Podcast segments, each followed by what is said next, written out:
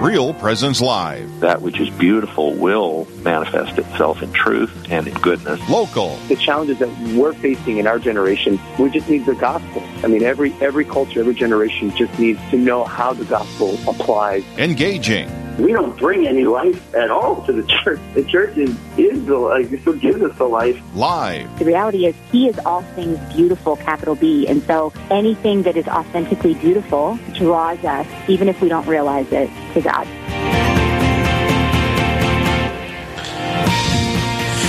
And good morning, Real Presence Live listeners. A very exciting day to be with you. Nick Medelski, Melissa Scaccio coming at you live from the one and only St. James Coffee here in Rock and Roll Rochester. Excited to be with you this morning. Mm-hmm. Got a lot of cool stuff to talk about today. A lot of exciting guests. Melissa will be on as a guest. Yeah. So we'll get to hear all about the fun at St. James on the mission trip, Steubenville this past weekend. It's been busy. And of course, the one of the bigger interviews people are excited about, 10 o'clock this morning, 10 o'clock Central. We'll be speaking with the new bishop for the Diocese of Winona-Rochester, Bishop Robert Barron, Father Michael Churchill, the newest priest. Yes, he's great. At the who's assigned right across the street at Pax Christi. He'll be at the end at that 10:30 to 11. But first, we'll start with Father Fasnacht, and I'll keep you in suspense as to which one it is. Yeah, I know. Is it Matt? Is it John? We don't know. Until after we open with prayer. So in the name of the Father, the Son, the Holy Spirit, Amen. Amen. Our Father, who art in heaven, hallowed be thy name. Thy kingdom come, thy will be done, on earth as it is in heaven. Give us this day our daily bread, and forgive us our trespasses, as we forgive those who trespass against us. And lead us not into temptation, but deliver us from evil. Amen. And Father, Son, and the Holy Spirit, Amen. Glory to Jesus Christ. Once again, welcome to Real Presence Live. And we will be speaking with Father Jonathan Fasnacht. A lot of people have been talking about the Eucharistic revival. The Diocese of Winona-Rochester has a lot of different initiatives tied to that, and one of them is a Eucharistic themed diocesan retreat, and Father Fasnacht will be one of the presenters, along with Dr. Susan Lindley-Dowell, who's at the diocese there. So, Father Jonathan, welcome to the show. Hey, thanks. Good to be on. I'm honored to be the warm-up man for Bishop Barron and for Father Michael Churchill. So. I know. I'm just glad we're not the people going after Bishop Barron, because I feel like it's going to be a huge letdown. Like, everyone will just tune out and be like, we heard the good one, and now we're out.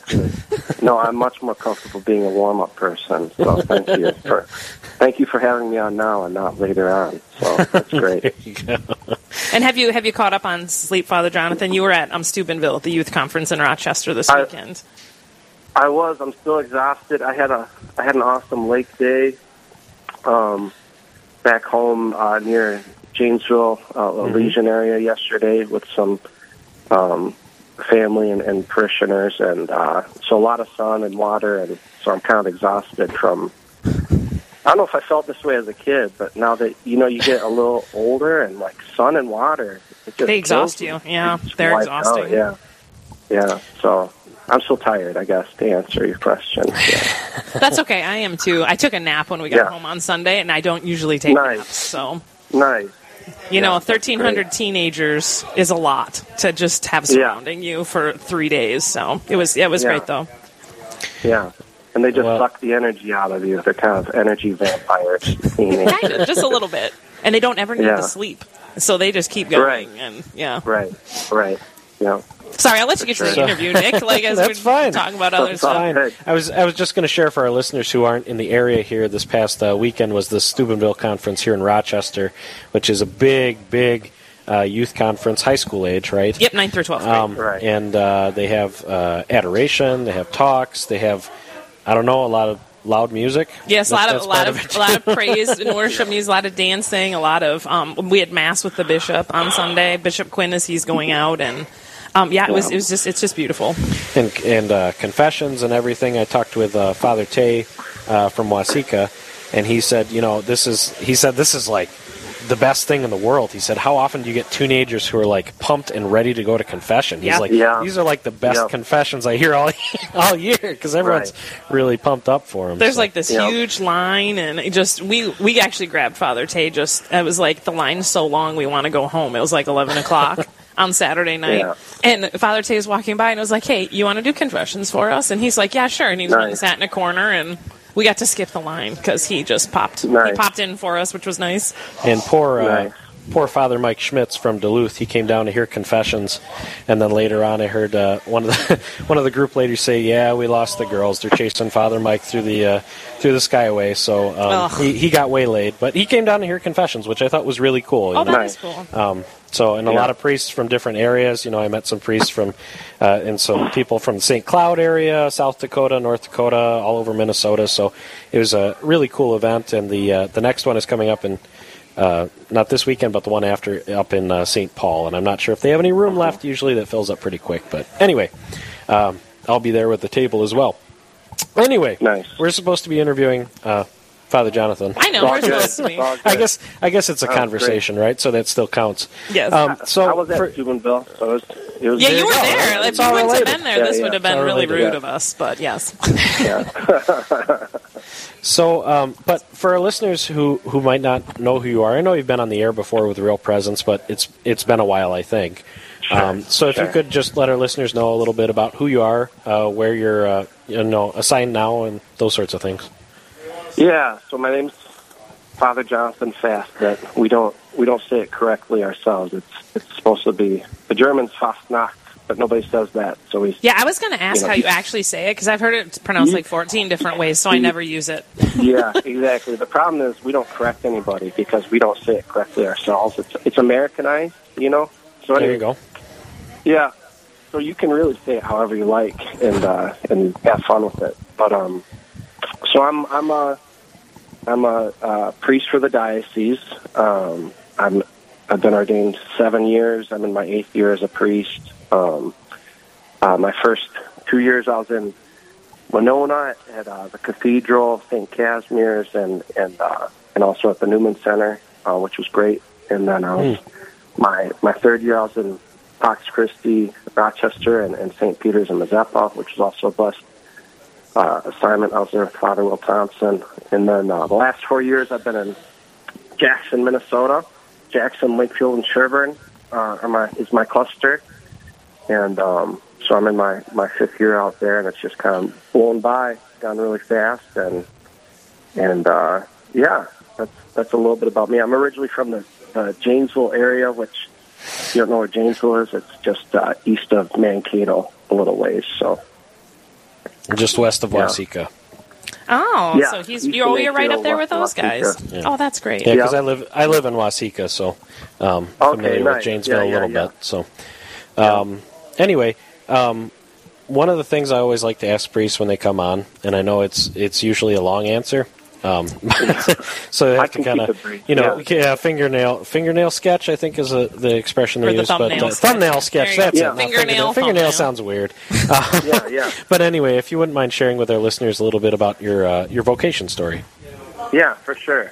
I'll be real brief, and you just ask questions if anything piques your interest. But so I was blessed. I want to be a priest as a little boy. You know, when it was classroom time, and they say, "What do you want to be when you grow up?" and everybody stands up and says, "A fireman, or a police officer, or astronaut, or president." I said I want to be a priest. But then I was a pretty normal teenager, and normal teenagers don't want to be priests, so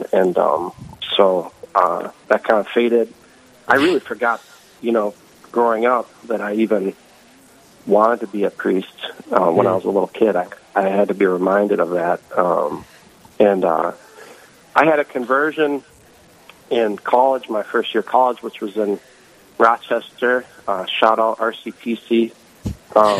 That's right by my house. It's a wonderful place. Nice.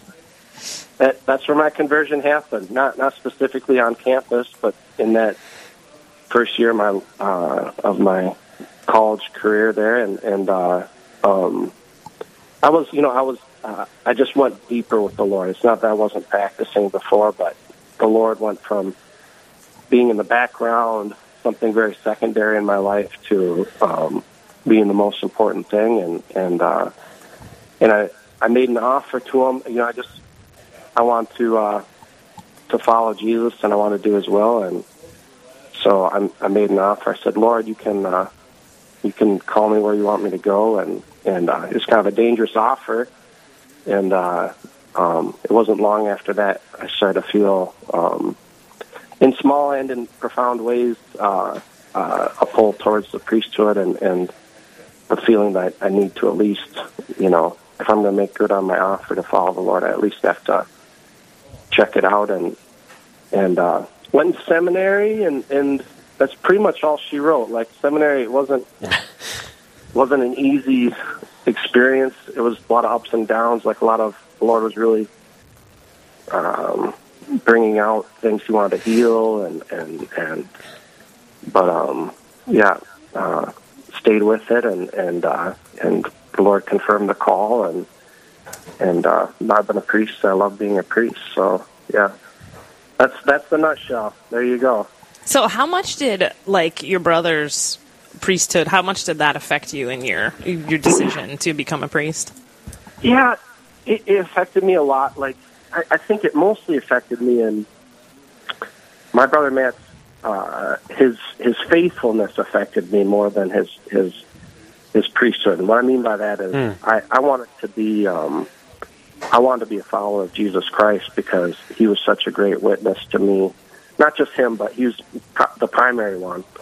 He was such a great witness to me of what life is like for those who follow Christ. He was so full, and is still today, so full of life from being a disciple of Jesus Christ, and I wanted that for myself, and that strongly prompted me to want to give my life to Christ, and to seek to do that, and it was after giving my life to Christ that he could draw me to the priesthood. So I like to point out that I felt my calling as a little boy before Matt ever felt his calling, so I really so you beat him that way. But yeah, exactly. But it's always competition with siblings.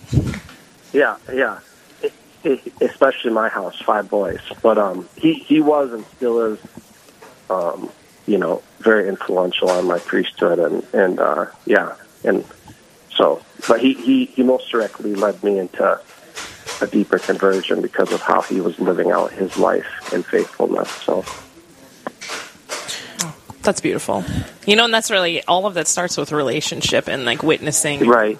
It's right. Such an important thing. I think people forget that how we live is far more effective than, knowing things right. and saying things eloquently sometimes.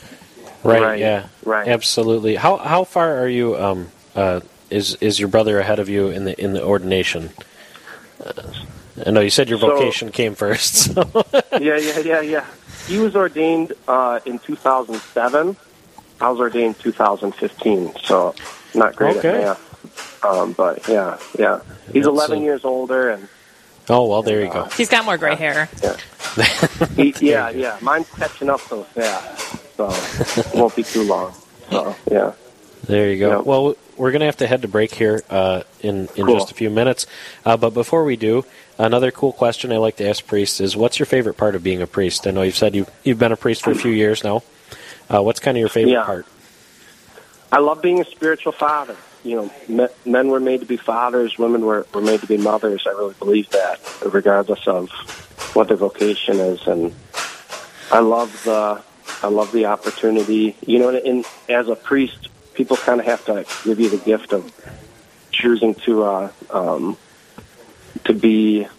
lean on you and allow you to be a spiritual father to them. But that's a really big honor and gift when I'm allowed to be a spiritual father for people. I'm always that in the sacraments, mass and confession and anointing of the sick, but in personal relationships, it's wonderful to be a spiritual father. Love it. Yeah. Well, fantastic. And as I said, we're going to have to head to break here. When we come back from break, stay tuned, because we'll be speaking about the upcoming Witness of the Eucharist retreat coming up August 5th through the 7th. It'll be at IHM Seminary out there in Winona. Here in the diocese, it's, like I said, part of this push of the Eucharistic revival that the bishops have been promoting and Pope Francis has been encouraging. So real excited to talk about that retreat and Father Jonathan's part in it and all those sorts of things. So stay tuned on Real Presence Live.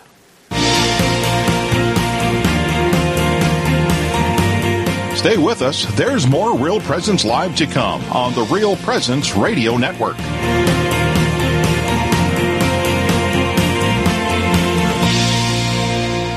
Do you know a priest who has made a difference in your life or at your parish? One who has helped you through a loss, discern an important decision, or celebrated the sacraments with you and your family? Real Presence Radio would like to know about these amazing priests. Visit our website at realpresenceradio.com/contact to nominate your priest. And each week on Real Presence Live, we will recognize one of our priests with a dozen donuts generously donated by a local business. Help us honor our fathers by nominating your priest today. Hello, this is Mike Kidrowski, Director of Advancement for Real Presence Radio with a creative gift planning tip. Have interruptions impacted your charitable giving? If you feel like you have less to give this year or are waiting until you get through these recent challenges, we want to let you know about some creative gift options that won't cost you a dime this year. For example, you could designate Real Presence Radio as the beneficiary of all or percentage of your IRA, or make RPR beneficiary of a percentage of your estate or specific asset. Make a bequest commitment gift this year without impacting your savings or investments. To learn more about the benefits of making a charitable bequest, please visit our plan giving website at rprlegacy.org or call me at 701-290-4503. Let's get started. I'm Carrie Dew, Executive Director of Riverview Place. I've worked my entire career in healthcare as a social worker in the hospital, skilled nursing, and hospice settings. I love my job. Not only do I get to work with a caring, dedicated team that displays human kindness to every resident, it's a privilege to offer seniors a lifestyle that reminds me of what it felt like to grow up in the small rural town of Buffalo, North Dakota. To join our faith-based community, call us today for a tour at 701-412-1952.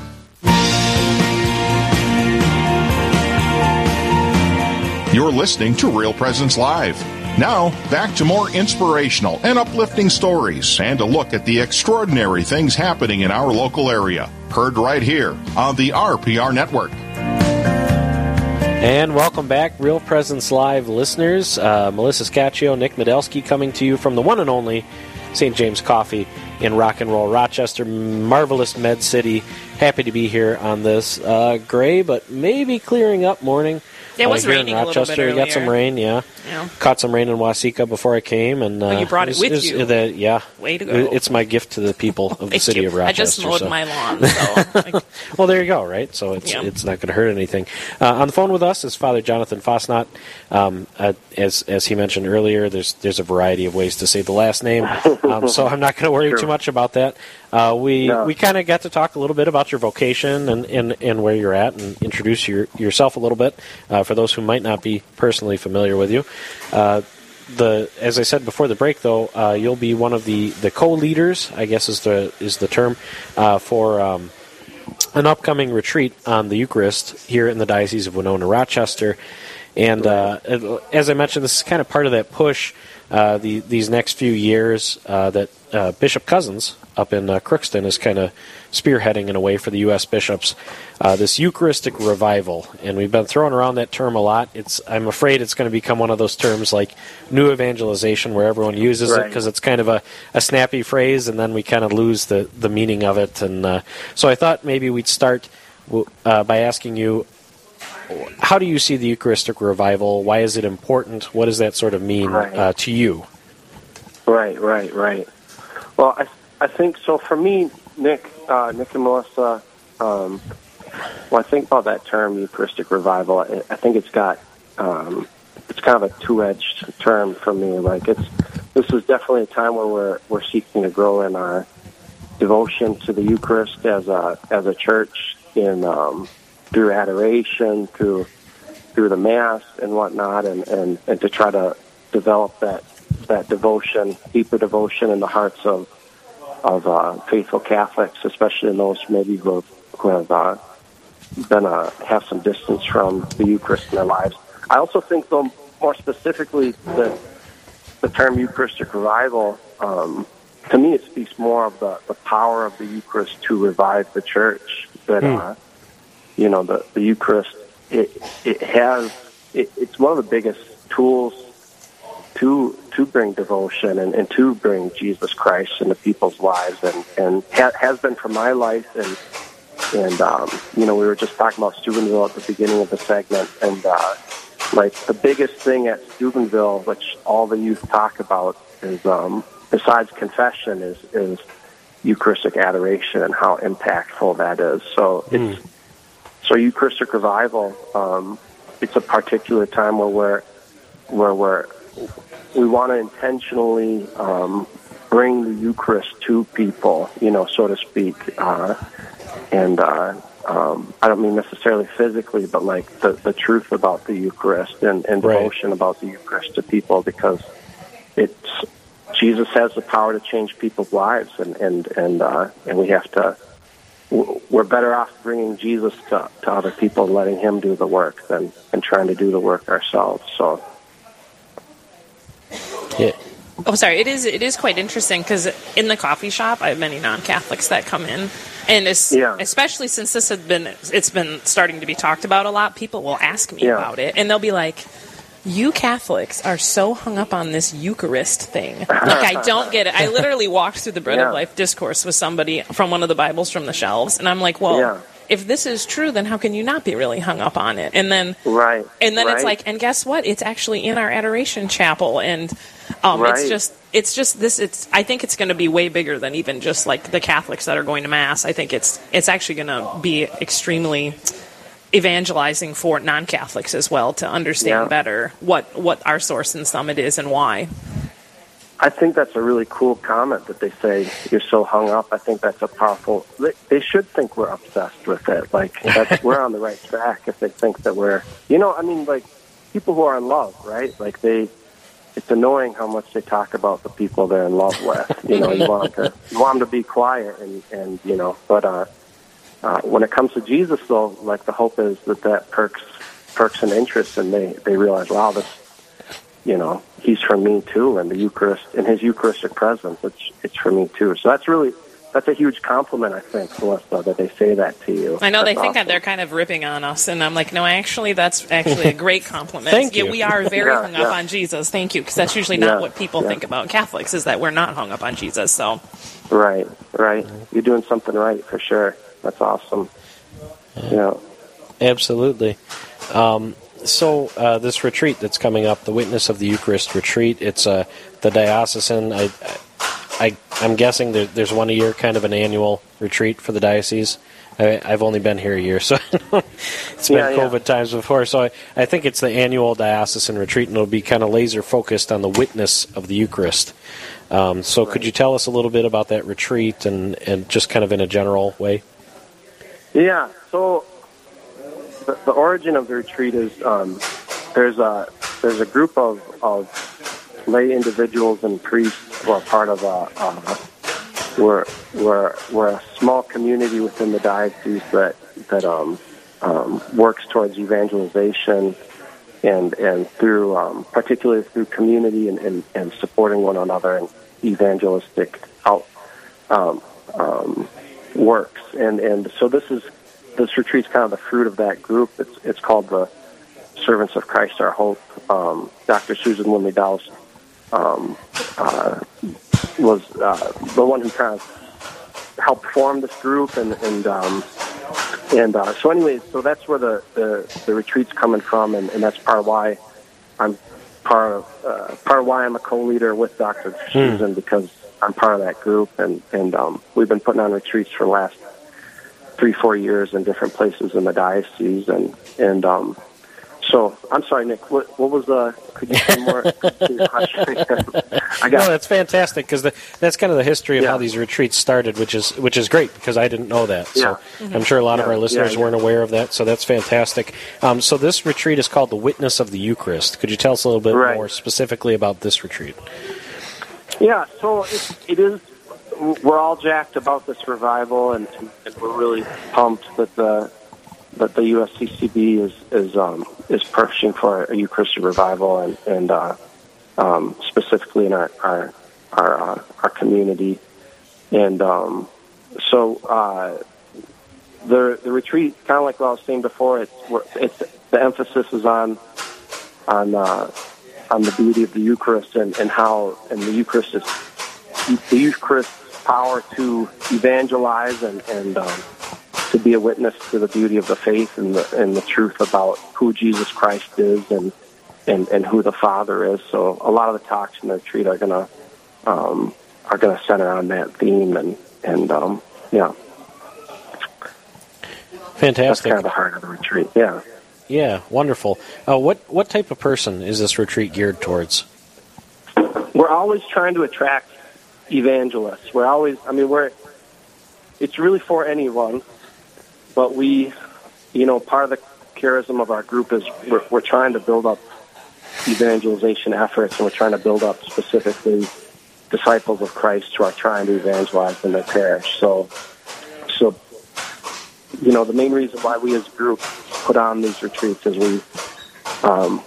we want to help those parishioners who are in their parish who need to be more deeply equipped and helped and supported so that they can succeed in evangelizing and witnessing to Christ. So that's the main group that it's aimed at.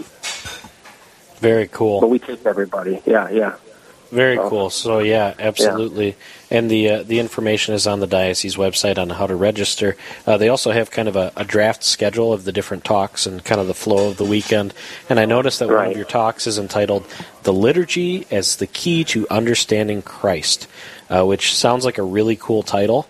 I was just wondering if you could break that out a little bit. I don't want you to give away your talk, right? We don't want to give away everything here on air, but if you could kind of break that one open for us a little bit. Yeah, so you've maybe heard the term before, lex orrendi, lex credendi. Lex vivendi. Lex vivendi, right. Our we had this beautiful conference not too long ago, and that was what one of the speakers was speaking on. Our faith as Catholics, our faith and belief, it flows from our faith and practice and in prayer, and so part of understanding who Christ is and our relationship with Him is through what the Mass teaches us specifically. And what I've been particularly drawn to in my own life recently is the aspect of what the Mass is as an offering, and specifically the offering of Christ to the Father, and how that offering evangelizes the world, how that offering brings about the salvation of the world, and so we're just going to deep dive into what that offering is. I think oftentimes as Catholics, when we go to Mass, we're primarily focused on the offering of ourselves. To the Father through Christ, and that's a huge offering, and that's beautiful. But I think we forget that the laity, they participate in the offering of Christ to the Father for the salvation of the world. And like the priest says in Mass, brothers and sisters. I'm going to butcher it now that I'm on the spot. Something about my offering and yours.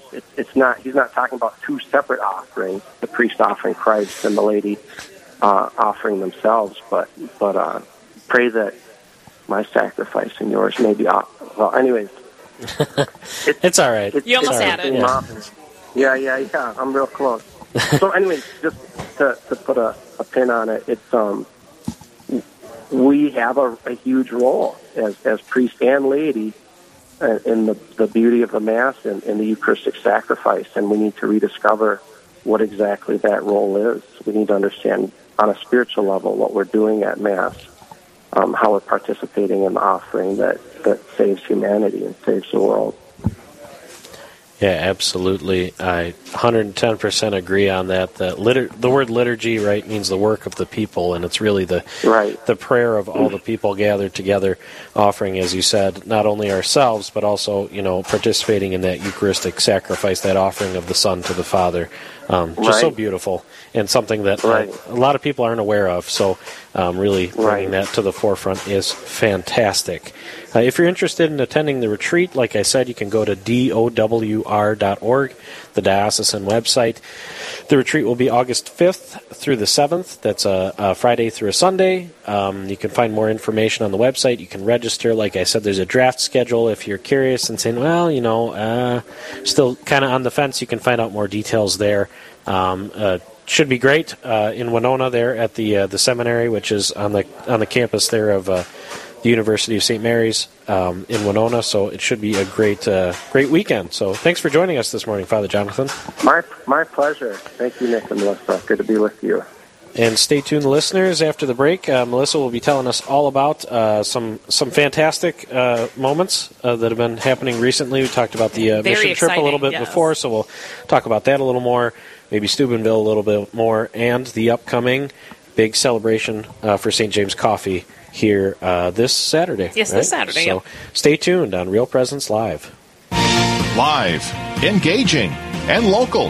This is Real Presence Live, where we bring you positive and uplifting stories and share the great things happening in our local area on the Real Presence Radio Network.